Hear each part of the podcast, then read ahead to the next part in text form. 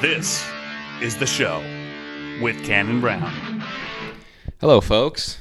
Welcome back to the show. I'm your host, Cannon Brown, and this is the show called The Show. And I'm your host, Cannon Brown, and this is the show. It's been a little bit, okay? I'm a little rusty. I'm getting back into it. I've got the mic in my hand. I've currently got my dog trying to play fetch with me as I'm recording this.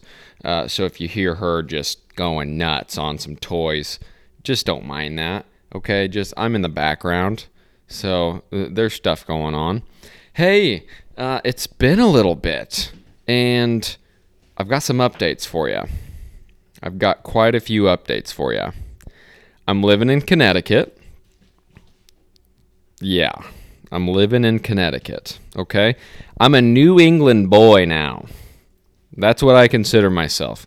And I talked to Colby Cummings the other day, past guest, and when I told him this news, he said, "You better not get one of those Boston accents." And I said, I'll try not to, okay? But, I mean, if I just turn out to be wicked smart all of a sudden, you know, and me and my boys go watch The Town, I'm I'm awful at Boston accents, actually. I've never tried it. My go-to accents are Canadian and Australian and British. But when I start British, they always end up Australian. So I mainly stick to Canadian if I can. And I consider myself a true northerner. I've watched enough Letterkenny. I've watched enough Out For A Rip. That music video, you're a real one if you know that song. Look, just YouTube Out For A Rip. For me. Okay, check it out, please. Watch enough of those to where you can kind of pick up that northern accent pretty easily. But this New England one, I'd kind of have to try a little bit harder. But yeah, I'm living in Connecticut. My girlfriend Faith, my longtime girlfriend Faith, we've been dating for about 3.5 years. If you didn't know, I've been dating this gal, Faith Hasher, for about 3.5 years now, almost 4. And she just got into law school up here in Connecticut at Quinnipiac University. She got into law school. Her first day was yesterday, and she found out that she got accepted in the beginning of July. So it's just been a mad dash, guys, and it's been stressful. I don't know how many of you guys have traveled across the country in a month's time, because that's what it was, but it was wild. I mean, just trying to find housing, figuring out what we could take, selling all of our shit. I got rid of some good stuff, guys. Some good stuff, but I didn't get rid of my mic.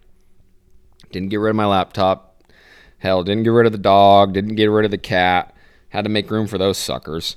You know, I mean, they're the good companions, so we want to bring those along. But a lot of stuff got sent to Goodwill. I mean, I'm pretty sure I funded the local Goodwill in Tucson for the next quarter.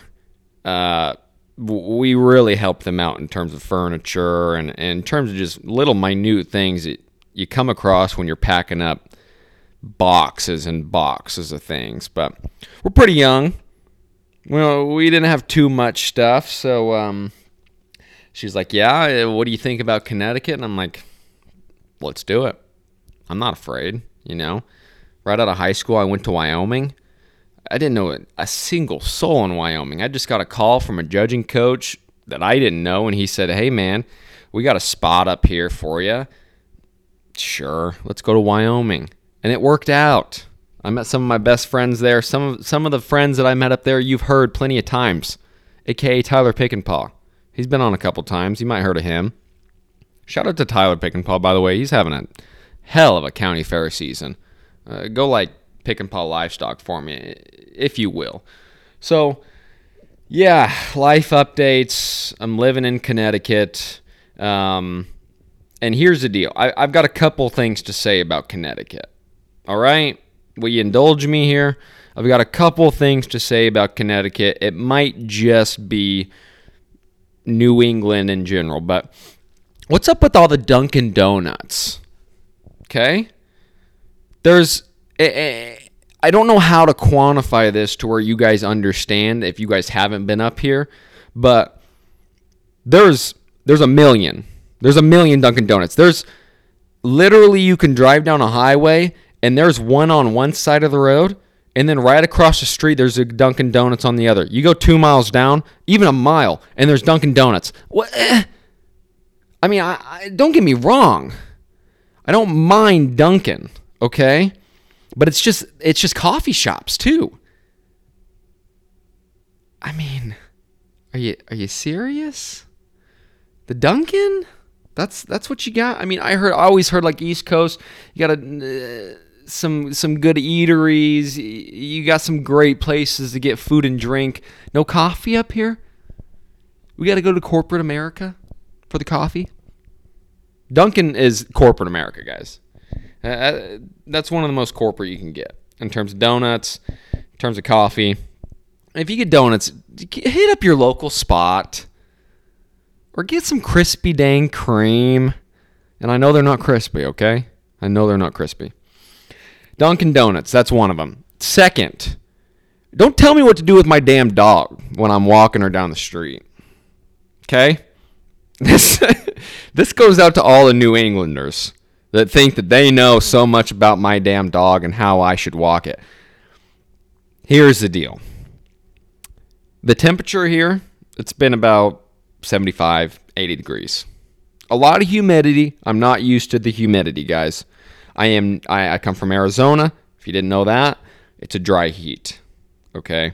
We get here, it's about 75 degrees. I get out of the car. I'm like, dang, it feels really good. You pick up one box or you just go up one flight of stairs and you're just sweating. It's like you took a shower. It's awful. So the temperatures here are pretty calm compared to Arizona, but the humidity. And my dog is used to walking on 90-degree pavement. I mean, not when I didn't make her, but you know what I mean, okay? I don't have to explain myself to you guys. You understand. My dog's paths are fine.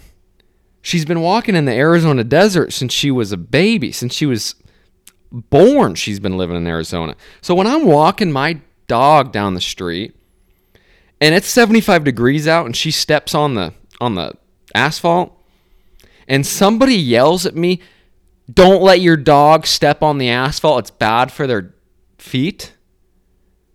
It's 75 degrees. It's taken a lot for me to not cuss right now. I'm trying not to, but like, it just fires me up a little bit. I'm like, what are you doing? Don't tell me how to walk the damn dog. Stay in your lane. It's like people up here, they really like telling you what you can and can't do. That's what I've learned so far.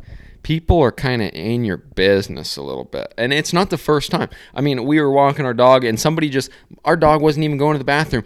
Somebody was just walking by and said, "Hey, make sure you pick up after her." Bitch. What? Nah. No. Don't come at me. Please don't. No. We are simply walking our dog, having a good time, hand in hand, embraced. We just moved here from Arizona, okay? And you got to tell me before my dog even squats to pick it up? I've got a bag in my pocket. It's the bag, the recyclable bag, the biodegradable bag that I bought on Amazon, the roll of bags that I bought on Amazon is hanging out of my pocket. I mean, what makes you think that I'm not going to pick up after my dog, okay? And here's the deal, guys. What's so bad about not picking up after your dog? I mean, I know it gets a little wild sometimes. I mean, you don't want everybody to not pick up after their dog, but can we just call it fertilizer at some point? Can we? Can I go out on a limb and say that manure is decent for the soil? And maybe stripping it of every single nutrient and, I mean, just you'll let the dogs piss on it whenever they want. But God forbid they take a squat and add a resource to your yellow lawn. God forbid. Okay? So those are the gripes. Those are the only gripes that I have about New England as of right now. I mean, I had a lady honk at me twice this morning. Okay, I have one more gripe. This lady honked at me twice this morning. I was taking Faith to school. And we only got one rig right now. We had to travel cross-country. It's a whole big deal. We're finding her a new car, trying to find a decent one. So I'm driving her to school this morning, and I'm sitting at a light. And it turns green, and it turns green, I start going, and the car behind me honks. I'm already going, and it honks. I'm like, okay, well, maybe their hand slipped. I'll give them the benefit of the doubt. We get to the next light. I'm taking a left. We have a green arrow. I simply take 0.5 seconds, because on a green arrow, you want to make sure, for the kids that are listening at home, this is a little driving advice. Green arrow, you're taking a left. You don't want any of those cars that are maybe want to slip through that red light. They're trying to get in a hurry. You take a little easy on those green arrows. So I take a little 0.5 seconds, make sure everybody stopped at the light. They are. I start going. She honks again. She honks again. Now, I don't know if that's a thing up here. I don't know if they like honking at each other. I don't know if it's hey, this isn't meant to be disrespectful, but this is a little motivation. I don't take it as that, okay? You're going to honk at me, you're going to catch these hands. And she caught a middle finger from the window, okay? I unrolled my window, and she caught a middle finger. And I don't give out the middle finger a lot. But if you're going to honk at me twice at a green light when I'm already driving, what are you doing for yourself? So I might have gave her a middle finger. I might have got behind her a little bit. Rode behind her a little harder. I might have got in her same lane. I might have pulled up right next to her and gave her a really dirty look. Okay? These are all hypotheticals. These are all alleged. Okay, I got a girlfriend in law school. I know what to say. Allegedly, I did all these things. But you're going to honk at me twice when I'm already driving? And I'm trying to be safe here? Just atrocious. So, other than that, I'm loving it up here. I mean, other than that one lady, the people up here have been really nice. I mean, we're in New Haven, Connecticut. It's the pizza capital of the world. This is where pizza originated, guys, in America. And if you would have asked me that in trivia a month ago, I would have told you that you're wrong. There's no freaking way Connecticut is the pizza capital of America. But yeah, this was where the first pizza shops were. It's called the Constitution State. The Constitution State. I had to Google why it was called the Constitution State, guys. Now, why am I having a hard time saying that? Constitution State. My lisp comes out sometimes when I'm talking to you. Do you know why it's called that? I had to Google it. Connecticut was one of the first states to actually have an Articles of kind of Confederation type deal. It was like in 1690 something. These suckers wanted to be independent quick. Damn Quakers up here. If you're a Quaker out there, I like you, okay? I got a Quaker right down the street from me. There's a big church. I'm not saying anything bad about Quakers, okay? So, yeah, Connecticut, it's been a little bit of a culture shock, but it also has been a very cool experience. I mean, it's so green and lush up here. The people have been just outstanding. We're living right on a river. We're right on the Quinnipiac River. I've never lived on the East Coast before. We're about an hour and a half train ride from New York City, about a 2-hour train ride from Boston. I mean, we're in the thick of it, guys. We are in the thick of it.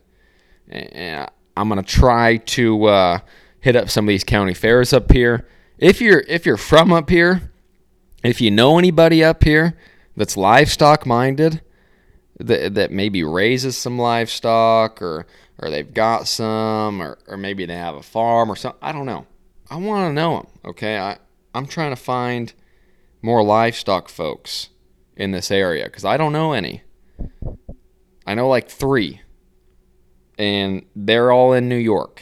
So, you know, any if you know any New Englanders that are into livestock up here, into some ag, show livestock, let me know. I'm going to be going to these county fairs up here throughout this fall and see if I can find anything. I'll keep you guys updated on the quality of stock up here. My bar's low. I'm going to be honest, my bar is very, very low for the quality of stock up here. And that just might be bias, but I've never heard of any barn burners up in the New England area. There's some good ones in New York, but in this Connecticut, Mass, Vermont, New Hampshire, Maine area, I don't know. Maybe some good cattle. I know there's really, really good dairy cattle up here, but hogs and sheep, I don't know. Do they even show goats up here? I might be naive. I don't know. Inform me if you know more about this, please. So, yeah, freaking Connecticut. So I had to give you guys that update. As you can tell, this episode is a little bit different from my other ones. There isn't going to be an interview in this one, so if you've been waiting for an interview here, I apologize. But there's not going to be any more. Or there is going to be more interviews going forward, but this episode is not going to be an interview episode. So just wanted to give you guys a life update because I think you guys deserve it. And I haven't posted a podcast in a little while.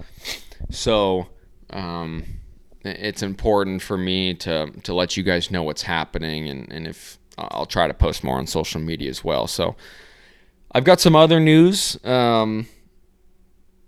I've just got some news that I've kind of come across that's kind of intrigued me throughout the industry in the past week or so. You guys, if you guys have been listening to the podcast, you guys know my history. I've been a butcher since I was like a junior in high school, cutting meat on and off, blah, blah, blah. And I think the meat industry is pretty cool. And the development and the expansion that it's been going through has been pretty crazy. So let's just touch on a couple of these articles that I found, a couple of these newsworthy type meat industry articles, okay? Tyson Foods is planning a $200 million Amarillo expansion. $200 million Amarillo expansion. 143,000 square feet, my apologies for all the construction guys out there, 143,000 square feet, and it's going to be added to their existing beef complex. They say it's mainly going to be for kind of the operations floor. It's going to go to that. Percentage of the funds is going to go to helping the efficiency, but also a large percentage of the funds is going to go to incentivizing their employees. They're giving expansion on their locker rooms, on their cafeteria. I think they're expanding on the break rooms as well. I think they're trying to show more appreciation to their employees and say, hey, this isn't all just about killing beef here. We got to make sure that you guys are happy, and I'm proud of Tyson for doing that. I mean, I know Tyson and the Big Four and whatever, they get a bad rap, and they should. But they're the ones doing it right now, and until we have some legislation that counters that, they're all we've got, and they do a great job and a great efficient job, and to see them pouring money into the employee experience, that's great news, guys, because that shows me that, yeah, they want profits, but they also, more and more of these larger companies are seeing the benefits and keeping their employees happy. Because if you don't keep them happy in 2022 and going forward, they'll just go home and sit on TikTok all day, and they won't do anything. And they don't care. And some people just don't care to not do anything. So I'm happy that Tyson Foods is expanding their operations floor, making that more efficient, and also putting a large number of funds into the employee experience. Some more news out of Amarillo. Governor Greg Abbott announced that a $670 million state-of-the-art beef processing facility is going to go into Amarillo, and it should be finished by 2023. So the company is called Producer Owned Beef, LLC. And what this company is Producer Owned Beef is the country's only producer-owned beef processor.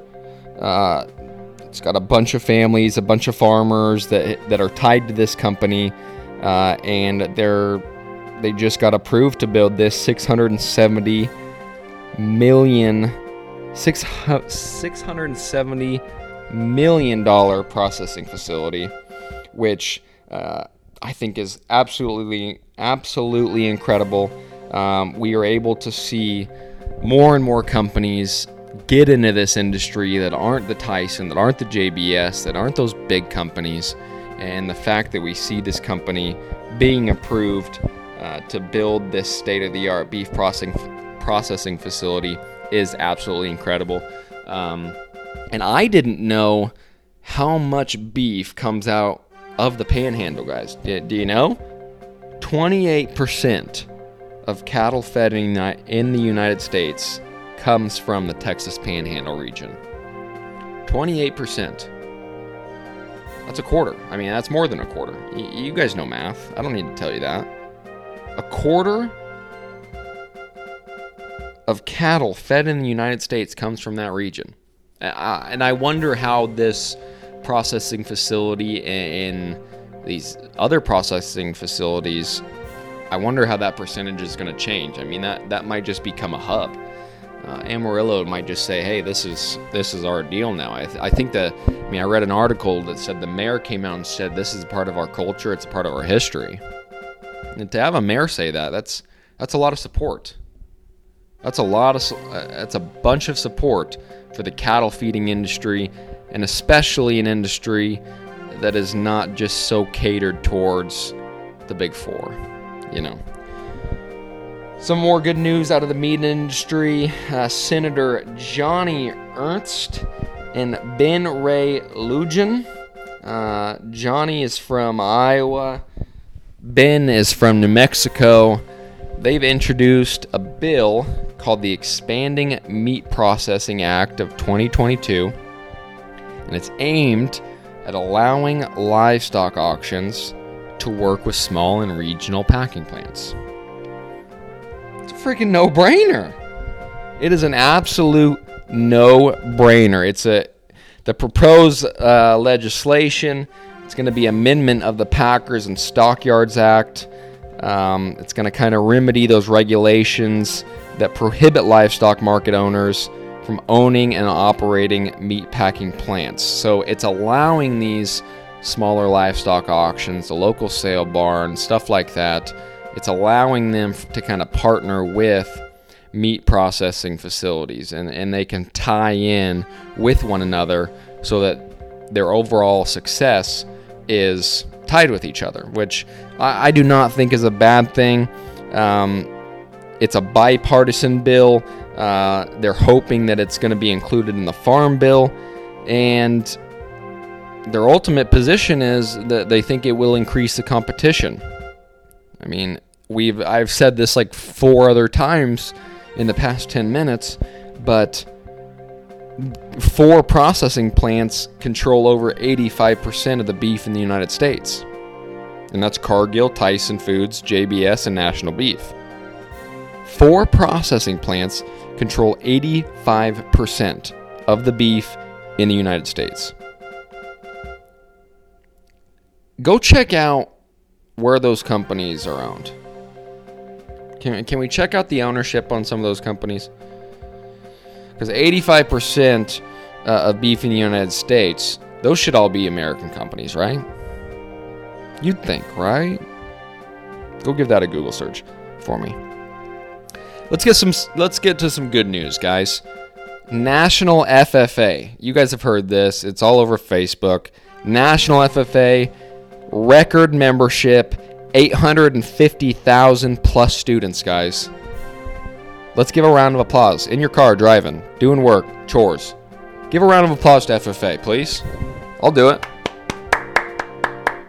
National FFA, record high membership, 850,000 students. To be exact, it's 850,823 FFA members. Total of 8,995 chapters in the United States, Puerto Rico, and the U.S. Virgin Islands. That is so incredible to hear, guys. That is, I mean, and I know FFA doesn't always just equate to kids showing livestock, and I know that's the audience that I'm listening to, but FFA is FFA, and the more that we can educate the public about agriculture and about the best agricultural practices and debunk these myths that are going around, that have been going around for decades, the fact that we are having more and more inclusion and more participation in these chapters, hats off to you. Hats off to you. And guess what? We've got an all-time enrollment of FFA. And you can't get an ag teacher to stay at a school for more than 2 years. Can we talk about that? Can we talk about this? We are at an all-time high for FFA enrollment. Kids want to be a part of this. Kids want to learn more. And maybe they just want to get out of their regular elective classes. Maybe they don't want to take arts. They want to take an animal science class. Or they want to take welding. And then they join the FFA because they're in the welding class. Or blah, blah, blah, blah, blah. It doesn't matter. Kids are seeing this as an opportunity. Kids in high school and middle school, mostly high school, are seeing this as more of a trade route. And we're going to have to cater to that. 850,000 kids, and wherever you look, there's ag teacher jobs everywhere. Nobody wants to do it. And I'm not saying to those ag teachers that are listening right now that maybe have stopped in the past couple of years, I'm not saying you're a horrible person. There needs to be sanctions in place, and sanction isn't the right word. There needs to be pay in place to where it's worth it for you to go to that job every single day and teach the future of this industry. I can only speak from what I know. Maybe there's a world out there that I'm not involved in to where they can keep an ag teacher forever. But I'm constantly being told and constantly asking my ag teacher friends, hey, how's it going? How are you doing? Blah, blah, blah. I want to know how they're doing. I want them to stay involved. I want people that want to teach ag, I want them to continue to teach ag. And I want them to be incentivized by it. We've got, I'm going to say it again, we've got 850,000 members in FFA throughout the country. We've got the students, guys. We have the students. We've got the draw. We've got the kids that want to be involved. Now, we have to incentivize these teachers, these great agriculturalists, because that's what they are. We have to incentivize them to stay in the classroom and to not go get that industry job a year after teaching, or 2 years, or 3 years. We want these teachers to stay in for the long haul. My ag teachers, and I'm not saying this to brag, I'm not saying this to do anything, I'm just saying this, my ag teachers, I was very lucky. I had two of them, Ken Johnson and Dennis Bashong, that had been there. Ken Johnson, my ag teacher, and Dennis Bashong had been there for my mother. They had taught all my cousins, my aunts and uncles, and they legitimately taught my mother, which was weird. That got me into some trouble sometimes because they also had the phone number of my mother. It wasn't just an email through the school. When I was acting up, my mom got a phone call from Mr. Bashong or Mr. Johnson and said, hey, Cannon is an attention whore. And I am. And I was. I was the kid in the class that had to make the joke. I was the kid in class that had to be the center of attention. Because you know why? You know why I had to be that guy? Because I'm funny, okay? And everybody deserves to hear my jokes. No, I should have been more quiet. But my point is I grew up with teachers, and maybe it was a different generation, but I grew up with ag teachers that they were in it for the long haul. And they were, it seemed like they were incentivized to be in for the long haul. And I know I've got two friends that are ag teachers in California, two really good friends, Cody and Carl. Hey, shout out Cody and Carl. Can we shout them out, please? Just absolute awesome guys that I think would be able to teach ag for the next 10 to 15 years. And California agriculture has done actually... their organization has done a great job of incentivizing those teachers with a pay that would keep them there. Gosh dang. My dog just wants to play right now, guys. She is attacking me right now with this toy. I'm trying to get through an episode, okay? Okay? So yeah, FFA student enrollment's all-time high. If you come up with a way out there, to keep ag teachers involved, reach out to me. I'm not going to be able to do anything with it, but I'd love to know the answer. I mean, I would love to go out there and lobby for it. Can I do that? Can someone tell me if I can go to Washington and just lobby for ag teachers? Is there some way I can do that? Somebody hire me to do that. I would love, love, love to speak praise of ag teachers in Washington, D.C. so that we can get them higher pay. Can we do that? Can somebody hire me for that? You know how to reach me at the show pod, Instagram, Facebook, at the show _pod, you know. Add me on Snapchat. I don't care. Canon 18. I think it's Canon B18. I'm not sure.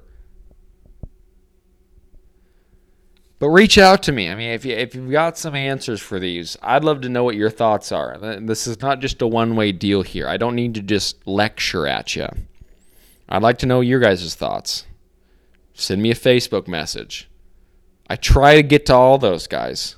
I think if you send me a Facebook message, I've always responded. There's not one Facebook message that I have not responded to. Or Instagram message. Okay? I think that's all I have for you guys.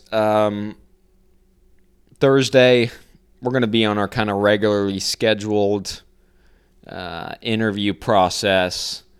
I'll go ahead and just tell you who it is. Cade Childers. Shout out Cade Childers. He's going to be on Thursday. So I've been sitting on that episode for a little while. It's just been so busy, guys. And I know I keep saying that every time I come back on after a month or so, but life is busy. And to sit down like this and kind of prepare for a podcast, it takes a lot out of me when I'm trying to move 2,500 miles away. So just understand that. We're going to be back. I will be back for a regularly scheduled episode on Thursday. I hope you like this one. I'm going to try to talk to you guys more, kind of just one-on-one. And I've got a ranting episode coming up, guys. I've wanted to rant about some things for a long time.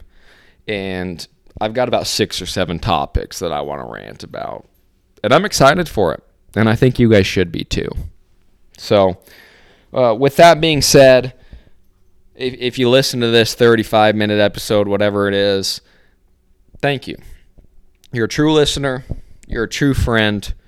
Reach out to me on Facebook, and just follow all their social medias because that helps me out. That makes me look legitimate. So, all right, guys. Thanks for all your support. Thanks for still listening when I take a hiatus. I love you. Bye.